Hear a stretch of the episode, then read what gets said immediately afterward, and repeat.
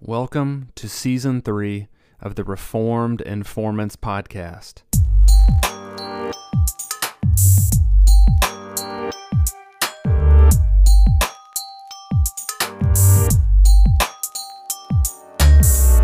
We want to welcome you to the Reformed Informants. This is a podcast devoted to biblical exposition, systematic theology, and practical application for the good of the church. I'm Lance Burrows, I'm TJ Darty. and we are the Reformed Informants. Man, we have reached a milestone with this episode, episode number 70. 70 episodes. I mean, that's that's something that's something significant, man. That's that's really I don't know. There's there's we've come a long way. We've got a long way to go, of course, uh, Lord willing. But yeah, man, that's pretty cool. Yeah, 70 episodes, man. I can't.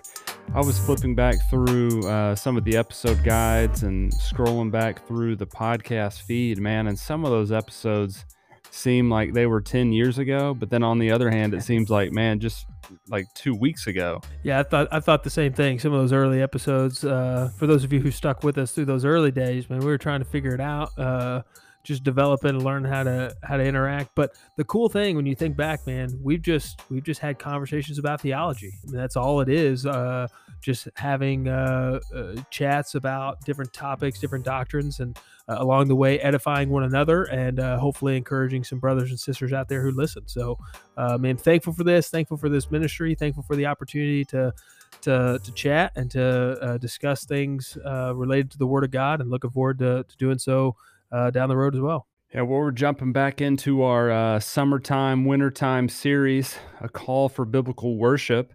Uh, this is uh, part five, and uh, you, you've titled this one, TJ, Congregational Singing. I love the title. I love the title. Um, so I'm going to swing it to you and uh, sort of give us a recap overview of what this series has entailed. And then, uh, man, let's just launch right into this baby. Yeah, I've been uh, I've been excited to have this conversation. I know you have as well. Really looking forward to hearing your thoughts um, on a lot of topics that we have lined up for tonight. Um, but I, I titled this as I was thinking through and kind of developing the outline for this episode. I, I titled this "Congregational Singing," and um, the reason is because I think it, we need to understand how music and singing fits into the the broader category of worship. Uh, and what I mean is that I think a lot of times, just kind of part of sub Christian culture, uh, when we say worship, a lot of times people think singing.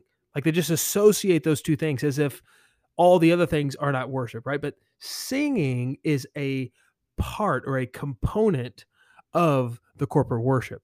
And so all that we've looked at so far comes together into this series that we've call, we've titled a call for biblical worship. So we began by looking at the regulative principle and specifically um, just to remind uh, our listeners, this is dealing with corporate worship for the gathered church, uh, the predominant gathering on Sunday mornings as we come together uh, as a body of Christ, a local congregation there's a call for a, a, biblical approach to corporate worship. And we said that the regulative principle uh, gives us those guardrails, which says these are the things which can be uh, done in corporate worship. We are instructed uh, through scripture uh, to do these particular things and these things only. And then we've kind of gone through and examined those uh, particular components of worship. So we've looked at preaching, uh, preaching the word, and uh, along with reading the scripture. Uh, we've talked about how you can see the word through the ordinances of communion and baptism.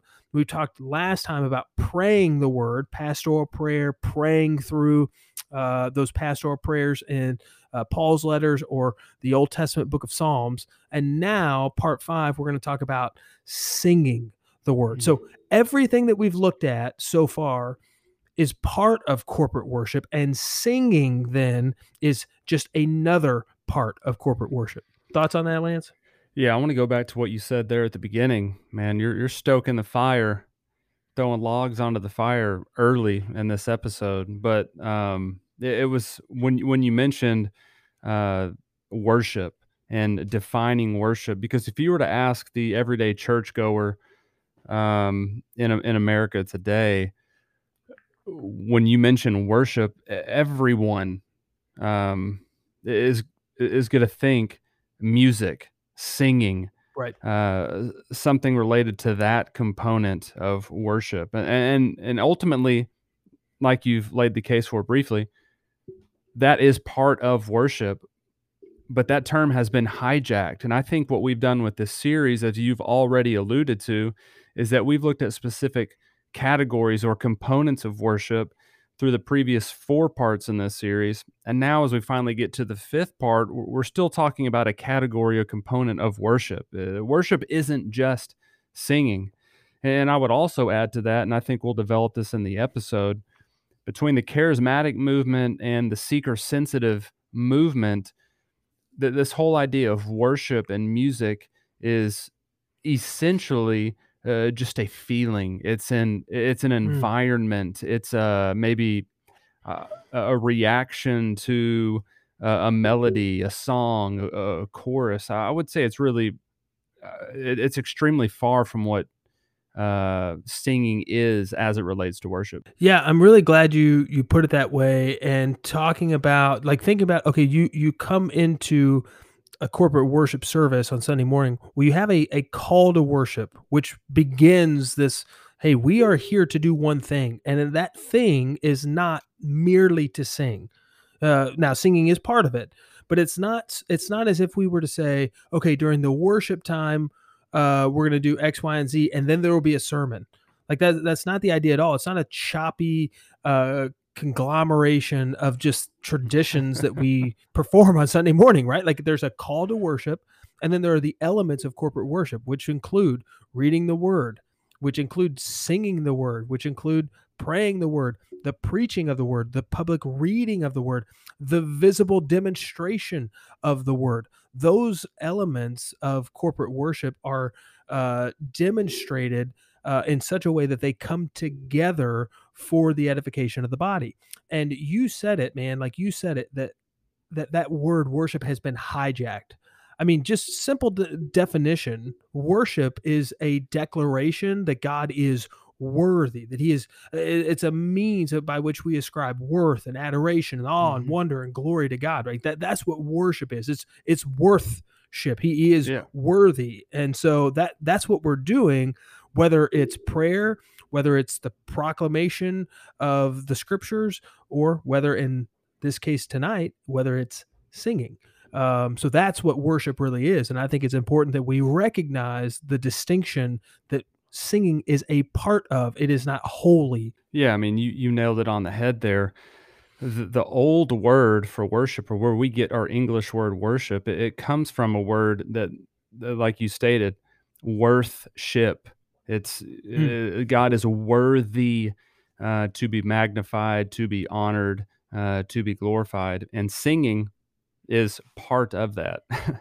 mm-hmm. Again, it, it's mm-hmm. it's not it's it's not all of it. I mean, I don't know how many times I've come across people in conversations where people have said, "Yeah, we're we're going to worship tonight," or "We're, we're yeah. have you heard that we're going to worship?" And ninety nine percent of the time, it's referring to a band playing songs, mm. which isn't inherently bad, but th- that's how worship is defined. That's how it's classified. It's I'm going to this event tonight, and there is a worship band playing music, and that mm-hmm. is quote unquote worship. You know, I think you can correct me if I'm wrong. I I I just double checked this to make sure I wasn't gonna uh, put you in a bad spot here, but I think that a lot of churches confuse this and lead to confusion among their people whenever they identify the predominant leader in music as the worship pastor, the worship leader. Um, for example, at, at Countryside, though, you guys have Seth, who is your music director. You, you don't call him the worship leader or the worship pastor because it's all worship uh, he's a music director. That's part of it, and we're thankful for that part of it. And frankly, it's helpful to have an individual who helps to lead the congregation, uh, which we're going to come back to and discuss how it's congregational singing, it's corporate.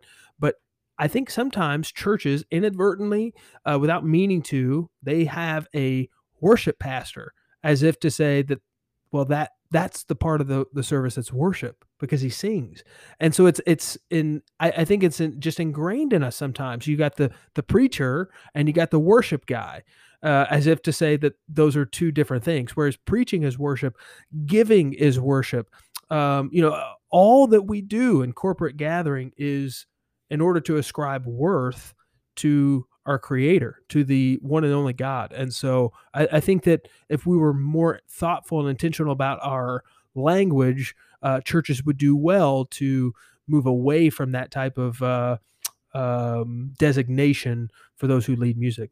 Yeah, you're exactly right. And I think that defines where American evangelicalism is today. It, it, it's a separation between uh, the preaching of the word of God and music or singing to, to God. And, and again, in other words, you've, you've got this whole movement, man. I mean, this whole movement where worship is only singing and it's not the preaching of the word of God. It's ultimately been flip flop because you'll see these, uh, the, these churches that are, uh, they're so focused on being music oriented where mm. in fact the music the quote unquote worship actually overshadows uh, the preaching of god's word if, if you would even call it that um, so in mm. this episode we're going to make the case that singing is part of worship and it should be included on on Sunday mornings but it isn't the only component of worship and it isn't the only reason that we would come to church on a Sunday morning. Lance there's so many things we got to talk about. There's so many things and I just want to but I, I'm you you said something that I want to just highlight real quick before we continue in the the trajectory of this episode but you you mentioned that you know sometimes singing becomes more important to some people. It was literally people will choose churches to attend based on the quality of the music or if it's the style of music they like which we'll we'll we'll address those topics. But um but you know when we when we outlined this mini series that we've done here we you know we outlined and described the the regulative principle and then we went to the very first element of worship which is the most important that's the preaching of the word. Now yeah we're we're preachers like you know you and i both have a, a heart and a, a desire to preach but that's that's not what makes it the most important. What makes it the most important is it's the ministry of the word, and that's what uh, we we argued for uh, in that episode. And corporate and congregational singing, it is vitally important. And I hope that we, uh, in preparing this episode, I I began to see some things that I had overlooked, and it, it was. I hope that we make it vital and, and, helpful for your soul as you think about corporate worship as you listen. But it is not the end all be all in terms of corporate worship. It, it's not what defines a worship service. It is a part of it, and uh, a worship service um, would do well to take to take uh, uh, advantage of and, and to seriously consider congregational singing, but uh, it is not the core or the crux of it. So I do think that that's a, an important reminder for us as we as we continue in this conversation. Um, yeah, well, so, I, I, want to thank yeah. you for uh, putting together this guide. Um, spending a lot of time because this thing is is pretty lengthy um, and, and in depth, and I think puts together a really a, a solid case uh, where we can stand on firm ground that corporate worship um, involves uh, singing uh, that uh, singing to our God and singing to our Lord Jesus Christ. Um, so I'm going to send it back to you and let you kick us off here um, as we begin to make a case for uh, congregational worship.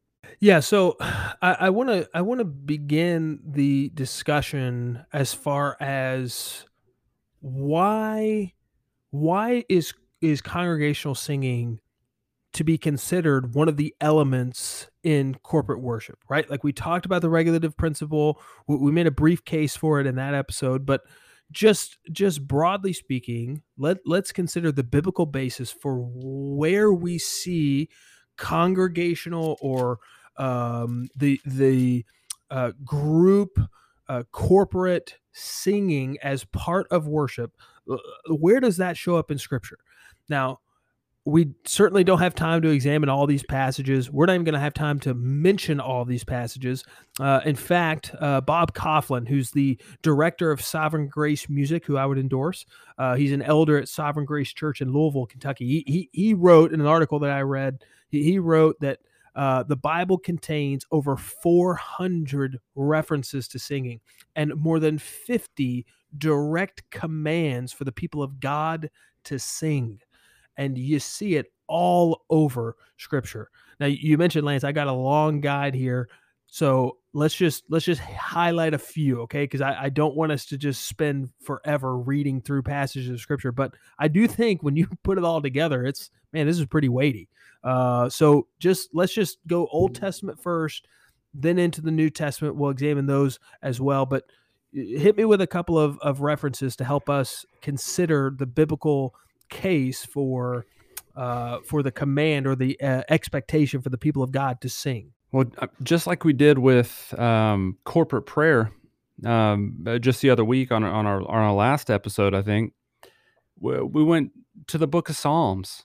I mean, the Book of Psalms, uh, it, it is so key to understanding and grasping the Old Testament and specifically for our series here, it, it is absolutely critical to see how the people of God respond to God Himself.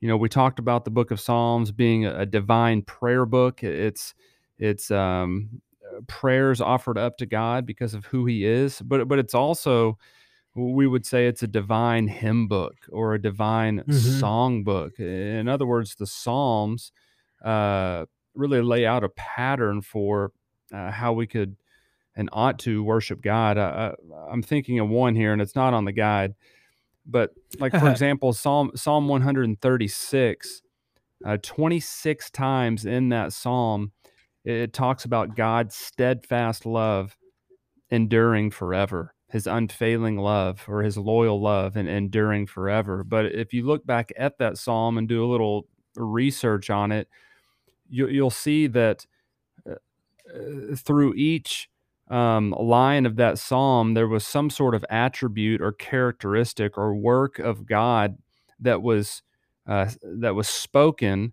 and then after that, the the nation of Israel, or the people, would chant God's steadfast love endured forever. So you see this corporate element to just Psalm 136. That's that's a perfect example, and like you mentioned that that was not even on the guide. It's not an exhaustive list here, but man, we could do this. I mean, all through. I mean, the the the Psalms of Ascent. You have the same type of pattern, right, where the the congregation or the nation of Israel was to sing or to chant together uh, in uh, unity as they expressed um, praise and worship to God. Uh, but you have explicit commands, you have explicit examples all throughout the rest of the Psalms. I mean, I, am just going to highlight a, a, handful really yeah. quick. Uh, but again, we could do this for a long time. But Psalm chapter 5, excuse me, Psalm 5, verse 11 uh, let all who take refuge in you rejoice, let them ever sing for joy and spread your protection over them, that those who love your name may exult in you. Psalm 9 I will give thanks to the Lord with my whole heart. I will recount all of your wonderful deeds. I will be glad and exult in you. I will sing praise to your name, O Most High.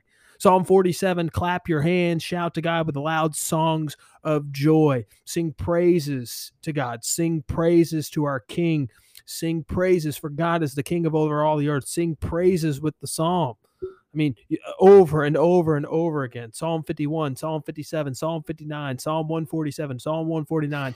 I mean, just over and over and over again. And again, this is not exhaustive. These are just the ones that came to mind uh, as I was prepping for this. So, uh, uh, tons and tons and tons of corporate commands uh, for the people of Israel to come together and to sing as a means of expressing worship to God. Yeah, I mean, if you even uh, do a word study on uh, Psalm, you know, it talks about um, musical instrumentation, uh, musical accompaniment. It's uh, the the whole idea behind that word itself is this uh, this idea of of singing and having instrumentation and exalting God through lifting up your hearts through your voice. Um, uh, I mean, this is ultimately what the Book of Psalms is is given for. It's it's mm-hmm. I mean, it is literally a laid out pattern of rich, deep theology about who God is and how to best worship Him. I mean, so in reality, I mean, practically speaking, you could open your Bible up to any psalm and you, you could sing those words to mm. God. Uh, that, that's ultimately what it's designed to do. And, and honestly, a lot of uh, modern, well, of course, some of the older hymns uh, capture some of that, but uh, some more modern worship uh, uh, worship songs um, have have aimed to do just that, to take those psalms and uh, put them to music, so that we might capture the essence of what those psalms are really about. So, um, but we we mentioned this last week as we examined prayer. That's not the only place, right? Like it's a really good place to start. You see, uh, you see it very uh, explicitly in, in in the book of Psalms, but there are other examples in the Old Testament. And again, not exhaustive, but I, I found this to be fascinating as I worked my way through uh, some of these examples. So, um, Lance, any anything that you want to highlight here from some of these Old Testament passages? Anything that comes to mind as you uh, examine or think about uh, examples of or uh, commands for uh, corporate singing in the Old Testament? Yeah, I'll let you dissect these uh, passages in Exodus and Deuteronomy a little more, but I'll, just I'll okay. kick it off here. Um, you know, those passages uh, involve Moses, so you see Moses as a preacher of God's word, leading people by expounding the law of God. We see that uh, specifically in the book of Deuteronomy, but mm-hmm. he is also leading the people in song. He's leading the mm-hmm. people in music. Now, I'm not saying he's sitting there playing the Ten Commandments or anything like that. but what I am saying is he understands the idea of music as as a way and a means uh, to, to worship God. Yeah, and I, I love that you said that Moses is leading them uh, because you have an individual, in this case Moses, who is is um, directing the people of Israel in corporate worship. And one of the ways in which he's doing that is through congregational or corporate singing. And uh, two examples, and and again there are many others, but two examples that came to mind uh, as I was preparing this episode. You have Exodus chapter 15, which um, is referred to as the, the song of Moses that the people sang. Verse 1 of Exodus 15 says, Then Moses and the people of Israel, so you have them all together, sang this song to the Lord, sang, and then it lays out the next 17 verses of the song. Well, what is that song? It's a, a response. It's the nation of Israel responding to and celebrating the Lord who delivered them from the hands of the Egyptians. So this is immediately following the Red Sea uh, coming back in upon uh, the Egyptians and the people uh, of Israel watching this and observing this. And their response is a response of worship. And in this case, through singing. So it's a means by which the people of Israel are worshiping. Uh, we see the same thing happen uh, in Deuteronomy 31 and 32. This one struck me, uh, particularly struck me this week as I was uh, prepping this. In, in Deuteronomy chapter 31, Moses writes in verse 19, this is the Lord speaking. It says, Now therefore write this song and teach it to the people of Israel. Put it in their mouths that this song may be a witness for me against them. For when I have brought them into the land of flowing of milk and honey, with which which I swore to give their fathers, and they've eaten and are full and grown fat, they will turn to other gods and serve them. They will despise them and they will break my covenant. And so he says, Give them this song. This is going to be an indictment against them. And so it's a it's a song of worth uh, of of adoration and praise and worship. And God's going to say, Look, you use this song he's going to use that to then turn it against them in judgment because they're not worshiping with their hearts they're just worshiping with their words and i i, just found that so fascinating that god would use this as a means uh, but but that song is recorded for us in in deuteronomy chapter 32 and it says in the end of Deuteronomy 31 says, Then Moses spoke the words of this song until they were finished in the ears of all the assembly of Israel. So they're all gathered together and they were to sing this song as a nation in, in a form of corporate worship. Um, yeah, just a fascinating uh, development in the life of the nation of Israel. Yeah, what's interesting to note, and again, you just mentioned two here but if you start the timeline in Exodus 15 and then you end the timeline in Deuteronomy 30, 31 and 32, I mean, you've got roughly a 40 year period, right? So, mm-hmm. uh, I mean, eh, that right there establishes that this whole concept and idea of writing and crafting and authoring songs and then singing those songs corporately as a people th- this this was going on for four decades. Uh, th- this is mm-hmm. this is the pattern that was established uh, here early, early in Scripture, um, and again with Moses uh, leading in these these two instances. man, that's that's really good that you point that out the the the timeline, right? The longevity, because then following the Pentateuch, you, you get into the book of Joshua, and then immediately following Joshua, you have Judges, Judges chapter five. God delivers uh, the nation of Israel from the Canaanites, and Deborah and Barak they have a song which is given as a means of worship, and that comes generations later, but the pattern still persists. That these songs, another one shows up in 2 Samuel chapter 22, which is recorded for us as well in Psalm 18. David is delivered from his enemies, in particular from Saul, and he writes a song and there's a song that is to be sung as a means of worship. It's a means by which they ascribe glory to god. There's thanksgiving there's adoration there's praise. I mean these are the things that we talked about in corporate prayer and in pastoral prayer last last week in the last episode. It's the same idea. There are these attributes of god which are um which are highlighted and praised and God is worshiped, and He's worshiped through song, and in particular through the corporate uh, gathering of Israel coming together to sing them. So uh, w- there are songs, of course, the Song of Songs, and uh, that Solomon wrote. You've got uh, the Book of Isaiah has many of these references to you know the poetry there. You've got Jeremiah, you've got Lamentations. These could be multiplied on end, but the point is that uh, throughout the generations, throughout the history of Israel, there was a pattern that was developed early on, and it continued on through the prophets that the people of God were to sing as a part of their worship of God. Yep, this was it. It was generational, it, it, even though there was uh, multiple time periods of rebellion uh, against God, you know, by His own people you've got this remnant you have this thread of people that generation after generation are uh, they're they're passing down uh, this element or, or this the, this idea of corporate worship. So it, it's not absent in, in the old testament at all. Uh, i would say in fact that it is highlighted with the book of psalms be, being it's the peak it's the pinnacle. Um, you know it, there, there's a reason that we have 150 psalms and not just two psalms. Mm-hmm.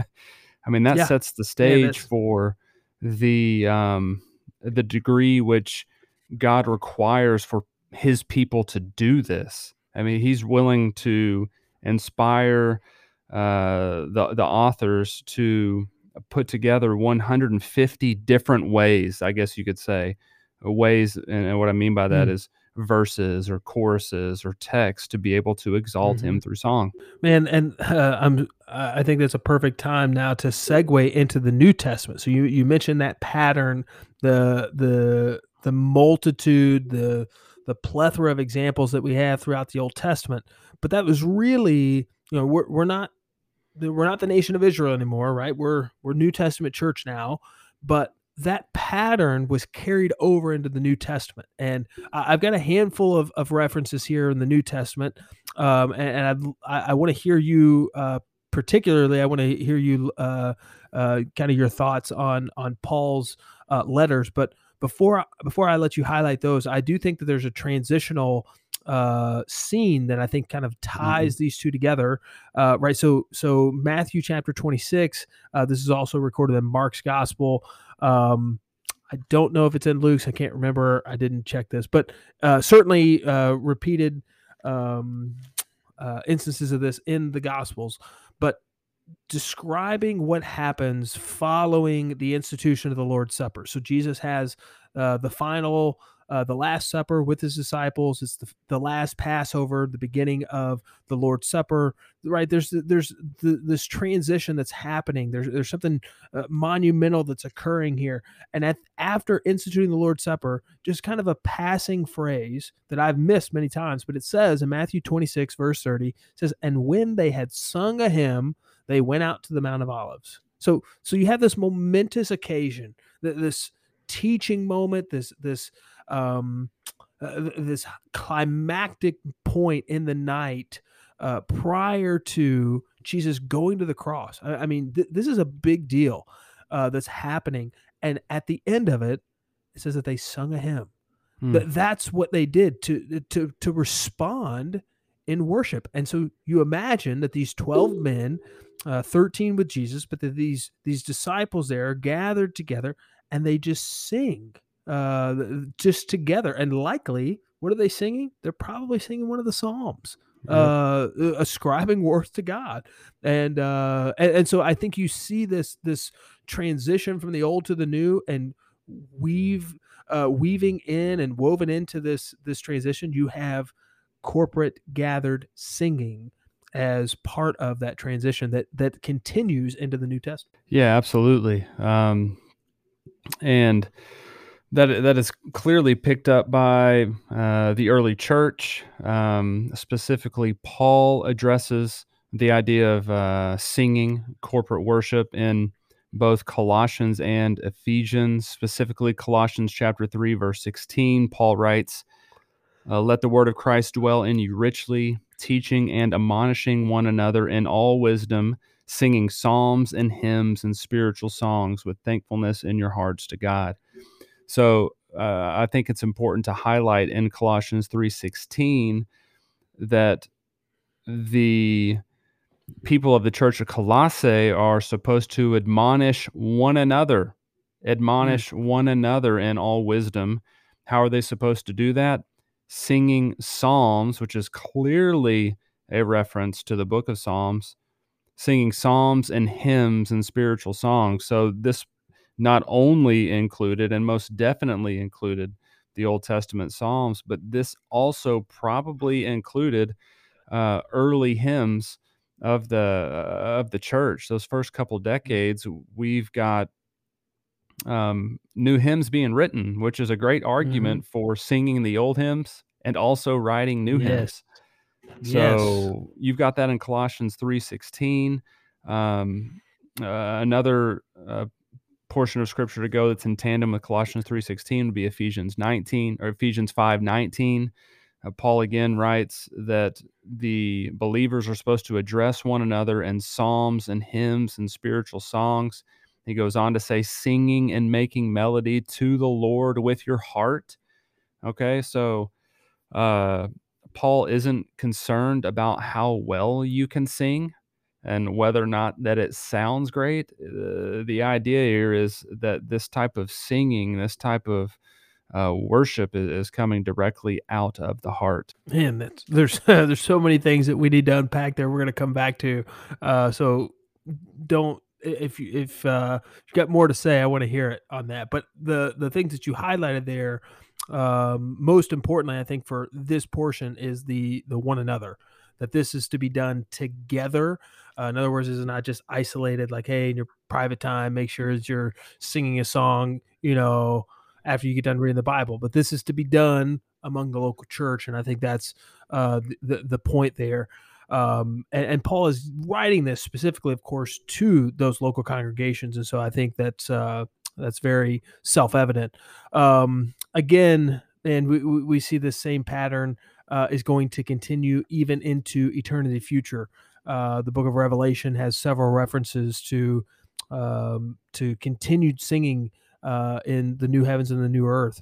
Uh, Revelation chapter five talks about uh, the the 24 elders and the living creatures singing a new song, saying, Worthy Mhm. are you to take the scroll and open its seals.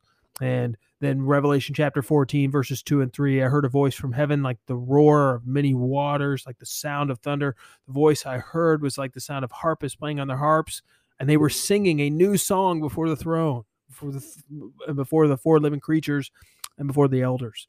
Uh, Revelation 15 tells us more of the same. So we have this this pattern, this biblical uh, thread that's woven from the opening pages in the Pentateuch all the way uh, to the closing chapters uh, of the book of Revelation. And you just see this expectation where the people of God sing, they ascribe worth together collectively uh, to God through. Uh, the the means of song, and uh, so it's not the only way in which we worship God, but it is absolutely a, a prevalent and important way in which the church comes together to worship God. So uh, hopefully that case has been made that the church is to sing uh, songs when they gather together. Now, I think the Bible's clear on that, but now Lance, let, let's tease that out a little bit. Okay, so I want to. I, I know we've we've uh, we've talked for a little bit here, but we, we got some more that we need to kind of flesh out some. So I want to I want to highlight the idea of it being congregational.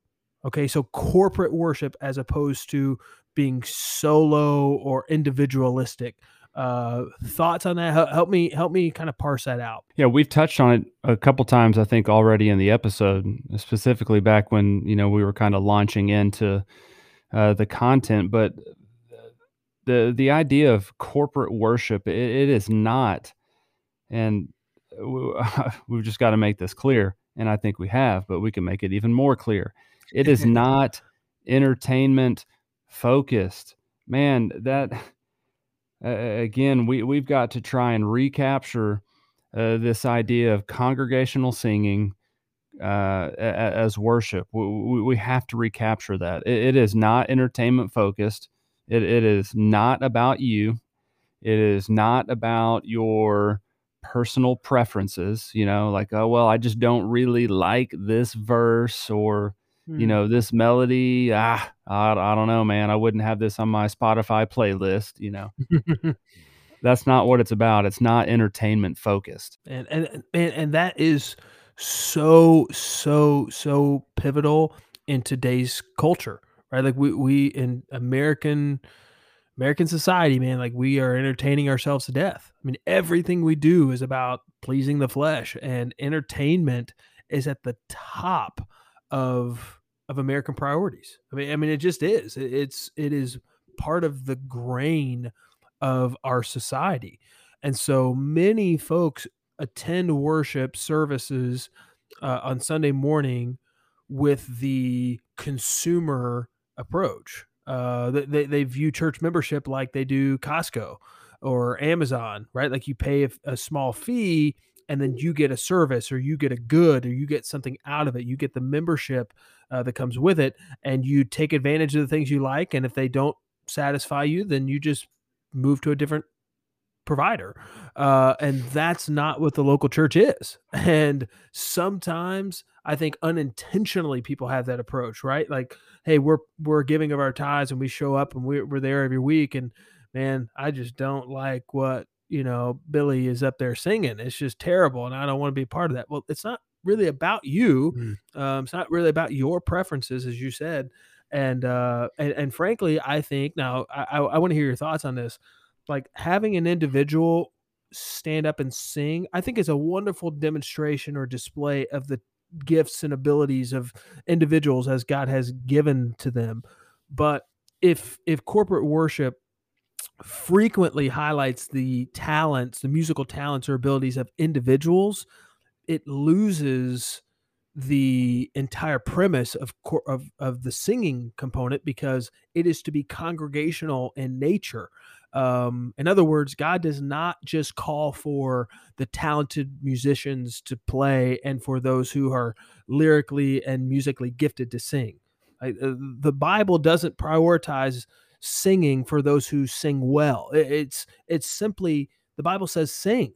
Uh, we're commanded to sing all of us to make a joyful noise as you said and and it's it's not a matter of what pleases our ears it's the heart behind it and so everyone is called to sing and so when you have a a solo driven or a let's platform this talented individual it, it really can be detrimental to that aspect of, of congregational singing. Agree, disagree? Thoughts on that? Yeah, man. Lot, lots of thoughts uh, about what you said there. I first want to jump back to that idea that you presented about the church being so saturated with self and preferences that worship has mm. to mesh and gel with my likings and and whatnot. There was a this is a secular book written back in the 80s uh, by Neil Postman.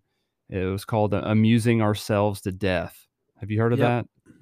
Yep. Yeah, I mean that back in the '80s, you got this, you know, secular guy making the argument that the culture is so consumed with uh, amusing themselves. Uh, you know that, that everything was about self what i'm watching on tv what i'm hearing on the radio what i'm doing in the community me me me me me me well, I mean, mm-hmm. here we are four decades later after that book, and that that type of mindset is now at church on Sunday mornings. It's you know that's right. You know, it's not well. What does the Bible say? You know, eh, the regulative principle that we've been making the case mm-hmm. for, but it's well, what what are my preferences? You know what, and of course that stems to other areas of corporate worship, but here with singing, man, th- this really drives people. Well, I, I just I, I, just don't like the music there. You know, uh, mm-hmm. it's just not mm-hmm. my style, so I'm not going to go to church there. Where, whereas it should be, well, is this biblical? Is this honoring God? You know, that that's the case that we're making for here. And uh, and then secondly, to the second point you made about not making corporate worship about the individual and not platforming the individual. You know, we're not saying that there can't be a special music and that right. you can't highlight right. someone uh, for their amazing voice or maybe their talent playing a musical instrument but those mm-hmm. should be um, in in the background of sorts because we don't want to lose the corporate the togetherness of what singing should be that, that's exactly right uh, i appreciate you clarifying that i'm I would not say that you can't do those things. I, I, would simply say that if that is a staple, yeah. and that is what is really the focal point of, of the congregational singing uh, aspect of, of corporate worship, then the it's upside down, right? It, it needs to be primarily congregational, and um, the other things would supplement that so that the congregation uh, is is really it's one voice together uh, as a as a unit. So, uh, Lance, you, you mentioned something that I want to I want to just piggyback off of. I want to get you to, to develop it a little bit more. So you talked about what the music is supposed to be. So let's talk about musical content. So you and I are in corporate or uh, in uh, vocational ministry. Maybe we're planning services and we're thinking about this. Maybe there are pastors who are thinking about this and they're thinking about, okay, wh- what should music be? But even for the layperson who attends church, what should they be looking for in corporate singing? Uh, like, what should the musical content be like? Like, what should characterize if somebody were to say, "Hey, you're at a healthy church," what kind of songs do you sing? What what what what would you expect? Yeah, I mean, we need we need lyrics that are. Let's just focus on the lyric part of it, not just the music okay. aspect of okay. it here. You know, you know, lyrically, we need uh, we we need um, verses and choruses and, and, those things built directly from the Word of God. We, we need music. Um, we need the words of that music to be biblical, to be scriptural. We, we need. Uh, we don't need the fluff. We don't need the you know the cool hip lingo from the culture. We don't we don't need any of that business going on in in worship mm-hmm. songs because we need to use biblical language, biblical terminology, because it is that type of language and terminology that God has given us to be able to worship Him. That's right, man. I and that's I'm that's the first place it's got to be. That, that's the most important thing. Um, is that it's the lyrics are biblically informed and sound and theologically correct um, that they are that they're uh, it is a form of worship and who has um, revealed himself in the scriptures but god himself so the scriptures become the means by which we are able to rightly understand who God is and therefore worship him appropriately. So all of our lyrics must be informed and and filtered through scripture itself. Um, you know, one thing I've noticed and and you know, you can speak to this as well, but that people are more likely to learn their theology from songs, from music. It's more memorable. Uh, I could preach, man, I'll preach a sermon most Sundays for the rest of my ministry career. And people are more likely to remember this lyrics to A Mighty Fortress is Our God five, you know, centuries later than they are to know anything that I've said because that's how people learn. So for that reason, the theology has to be right. And uh, again, you, you, I mean, you, na- you nailed it again that the theology and the doctrine point us upward. It takes us mm. vertical not not horizontal. You know, I, I don't need to be singing songs about me or the person next to me. Uh, I need to be joining in singing songs with them about God.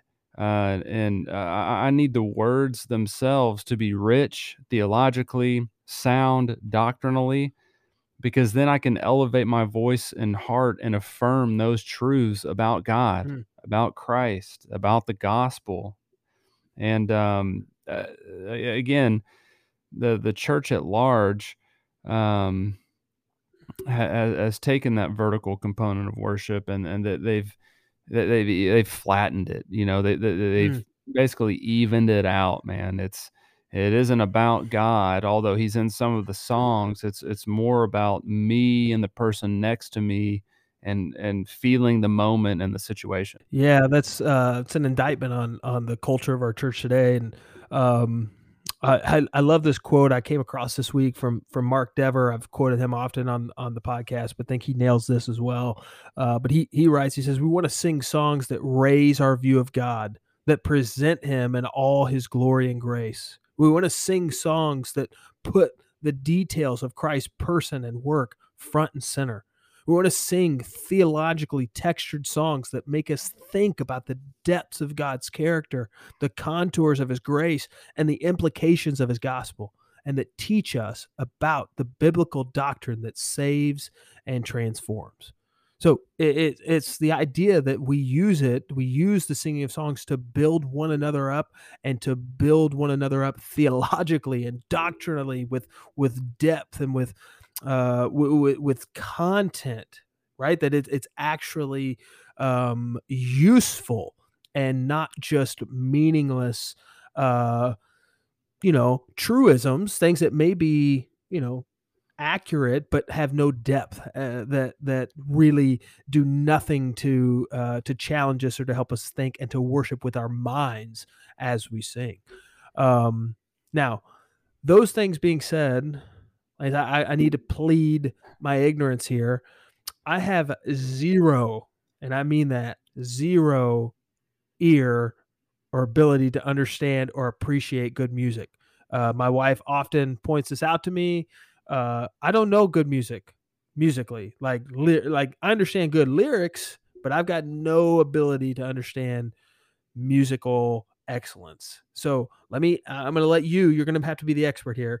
So talk to me about okay, do we want to just be up there like okay, all these songs are theologically accurate, but do we want to just like really like drone and just sound like just just bad? Like does that matter? Right? Like I can't sing I can't sing well uh with any kind of you know ear for musical uh excellence uh, what what does the Bible say, or how, how do we appreciate or understand the musical excellence or musical diversity, um, that type of that type of element, and how important is that in terms of corporate corporate uh, singing? Yeah, man, I don't know if I'm the guy. Uh, I'm the guy to be. Well, it's certainly not me hammering down on this. No, I think I think you can look at it from uh, two vantage points, really. I think there's um, you've got on on the one hand, you've got those that are leading uh, the congregation in worship. I think that's one category of this conversation, and then two, you've got those who are participating together um, in, in in worship. So, I mean, you can think of passages like Psalm thirty three three that talk about uh, the idea of of having skill playing a particular Mm-hmm. instrument. So I, I think that that along with like a First Corinthians 14 that talks about order um, and um, excellence and I, I can't remember what else it says there in First Corinthians 14 when it talks about spiritual gifts or in the church. Order, excellence, um, building one another up. I mean, th- those are the, the the focuses there. Yeah. So cer- certainly, I think that would be applicable and and connected to, as you mentioned, Psalm thirty three three skill you know skillful uh playing and all so so the expectation that things would be uh not chaotic not haphazard but thought out intentional and high quality and truly excellent Yeah, definitely from the the the side of leading uh in, in, in singing. You know, we would Mhm. say the same too about the preacher, you know, getting up there willy-nilly, un, unprepared. Um it w- would be the exact opposite of what we would want to happen. The same needs to be true on, on the music side of things. We want those. I mean, you don't have to be American Idol, you know, uh, type situation here, but you can really work on your skill. You can work on that craft. You you can again uh, proceed with excellence and care. Um, but on on on the other side of things, talking about those sitting in the pew, those sitting in the seats, um, in, in terms of vocal abilities or any awareness of those of those talents, God's concern isn't whether or not that sounds great to the ear in terms of the quality. Um, hmm he's concerned about uh, the heart. Uh, w- what of the heart has been invested in singing these praises uh, unto God? It, it's like, uh, and I can't think of the verse off the top of my head where uh, the writer talks about that God, you know, he, he doesn't desire uh, that sacrifice or, or that offering, but he desires obedience. You know, I think in one sense that could be true of those uh, within the pew. You know, he's not desiring for that, for you to hit that note perfectly, you know, when you're singing in Christ alone or whatever it is, but he, he's desiring the right heart out of it. Yeah, that's uh it's somewhere in First Samuel. I don't I don't have it offhand either, but uh but yeah, man, I, I love that. I love the the parallel that you mentioned there to preaching, um, in, in the sense that it should be as excellent as God has gifted you to be.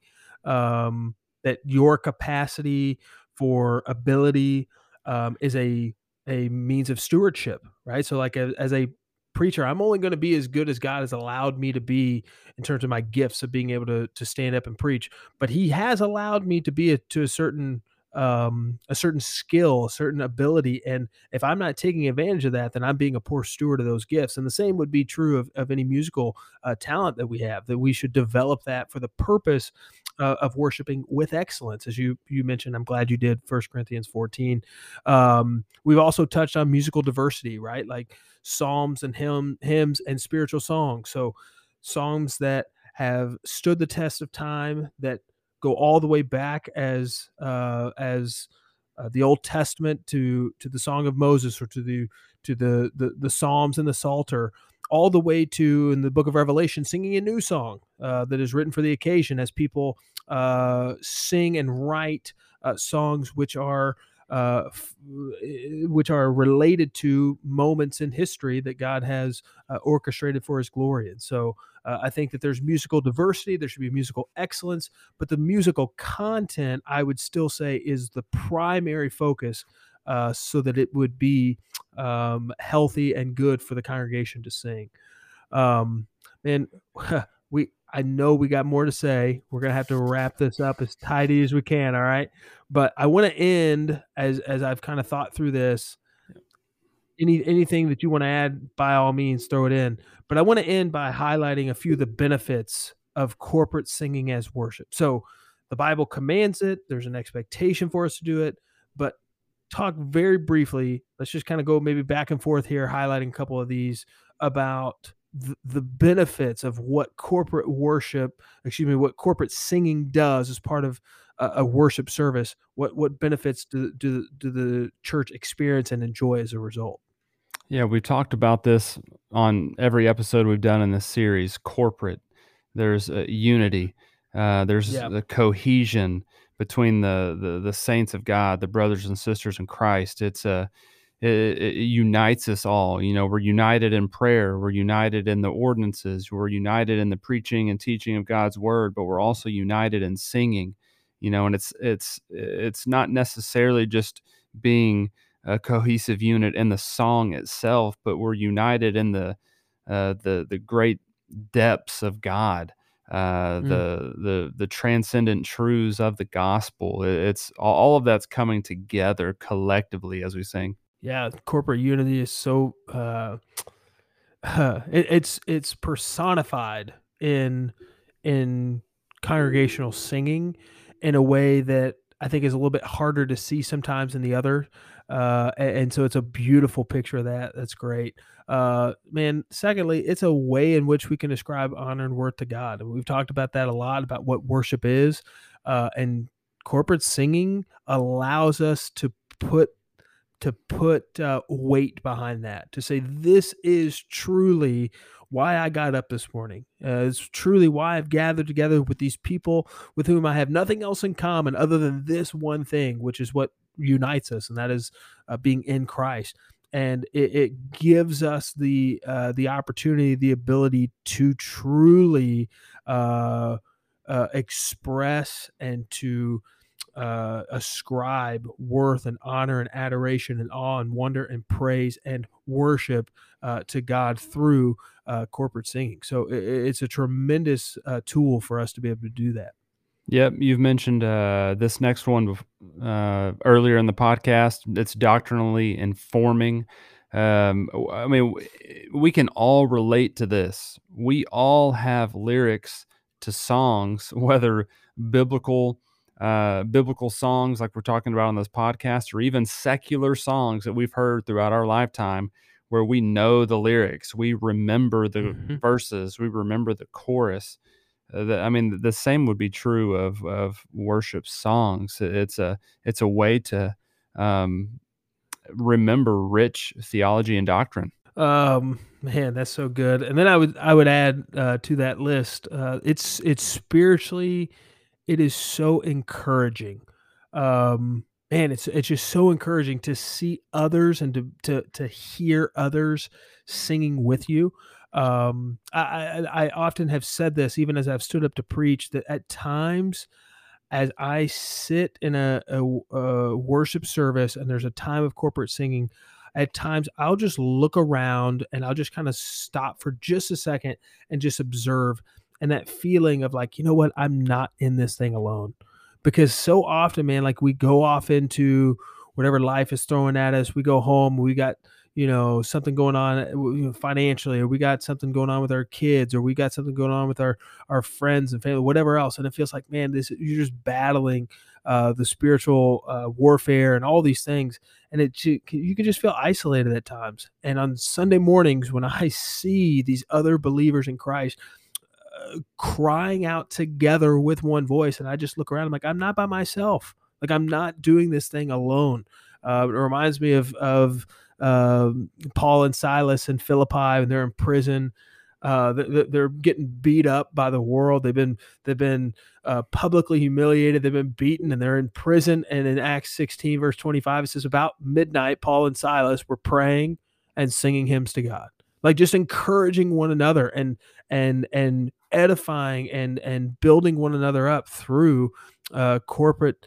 Uh singing and uh it's just a wonderful wonderful way in which we can encourage one another um and, and man i just i just love what that does to me spiritually as i as i see and witness others uh, alongside me Yeah, you've got uh, here on on the guide. You've got a few quotes from Martin Luther on on singing. Yeah. It's interesting, man. Um, a lot of people you know, talk about the 95 uh, theses, uh, but and and Luther's theology.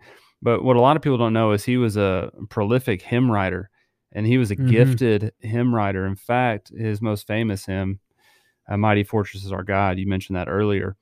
You know, he actually penned those words uh, a couple years after um, one one of his daughters died. Uh, that's one of the things that helped mm. him, I, I, guess, cope with you know the loss loss of a child. As he just began to write deep, theologically rich hymns that were then put to music, so he he could sing to his God or our God. Um, and I, I hmm. like the short quote that you have here, where Luther says, "As long as we live, there is never enough singing." and mm. that's really what we're talking about on this entire this entire episode man is that we need to, to sing our hearts out to god gosh I, I love that i wish i could read all the other quotes from luther he has so many good ones uh, about music because uh, it was so important for him but um, and we we've once again run ourselves out. I think I think uh, think I got to take the blame on this one. I, I, got a little fired up and, and talked a little bit too much. But uh, that being said, let's let's close out the episode like we do every week uh, with an informants initiative uh, take home point application for us. Uh, I, will kick it off. I kind of got two things that I would I would wrap up this this conversation and uh, the series as a whole. And I, I think that uh, I would start by just saying that part of what we've been rescued or redeemed to do is to sing praises to our God. I mean, that's part of what it means to be in Christ is that we worship through song. And so, as those who are believers, as we uh, enter into our separate uh, places of corporate worship on Sunday morning, I pray that all of us might sing, that we would sing well, that we would sing passionately, that we would sing fervently, we would sing for his glory and for the advance of the gospel, and that we would sing together. I mean, that's what we've been called to do. And so, as we think about corporate worship and we think about all the elements and components, when it comes for congregational singing, I, I would uh, encourage us to think about what's happening spiritually in the room as we come together for that purpose, and that it might be a reflection of uh, who we are in Christ. And then the the last thing I would say, just as we kind of wrap up this call for biblical worship, I, I would say that our focus, we need to remember this, our focus is not to be on whatever act of worship we are participating in, but the object of worship. So, in the middle of corporate worship, I love preaching. I, I love hearing good preaching, but the the point of all that is not the preaching itself; it's the one about whom we preach. Uh, I love congregational singing, but it's the point of that is not the singing itself; it's about the one to whom we sing. And so the object of our worship is and always must be God and God alone. And so we may may we remember that uh, in our our corporate worship as we go forward. Yeah, man, those are two great points. Thanks for sharing those. Um, yeah, for the my initiative, just to kind of go where we've been going with this entire episode, is that the Bible lays out a clear pattern that God's people sing.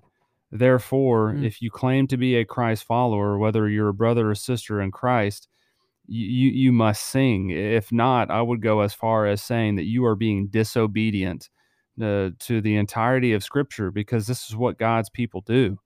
Um, so uh, my encouragement would be again, this isn't uh, you know, to just Matthew 18 someone here at the end of the podcast for not singing. Yeah, my my encouragement would be um, to be obedient to God and His Word, and to sing to Him, and honor Him and glorify Him with with um, what is due to His name. Ascribe glory to His name through through song, because in reality, it, it's not about you. It's not about your voice, it's about giving uh, worship to our God. Man, that's so good. Gosh, I love this. I love this episode. I love this series. I'm thankful that uh, I don't even know how it came about. I'm going to give you credit because I think it was your idea. But man, this has been a lot of fun, been uh, really helpful uh, for me. And I know we've both enjoyed uh, getting that conversation uh, over the last uh, well really several months but uh, just few episodes. But uh, but hey i don't know what's next uh, as far as like what what series or, or how we're going to tackle the next few weeks. But uh, coming soon the next the next topic will be soteriology. So looking forward to hopping into that looking at the doctrine of salvation. That'll be next. In the meantime Uh, if you're not doing so already, we want to encourage you to subscribe to our podcast on iTunes. You can subscribe uh, to our YouTube channel. Make sure you go on and give us uh, an honest review. Uh, we, we hope that you would give us a, a, a favorable um, review on, on iTunes. Help us to share uh, the platform of Reformed Informants so that others can be encouraged by these conversations as well. You can find us on social media. You can like us on Facebook at Reformed Informants. You can follow us on Instagram and Twitter at our underscore informants. And you can find links to all those social media platforms and any previous episodes at our website at www.themajesties.com slash reformed informants. If you have any questions or suggestions for topics of discussion, feel free to email us at reformedinformants at gmail.com.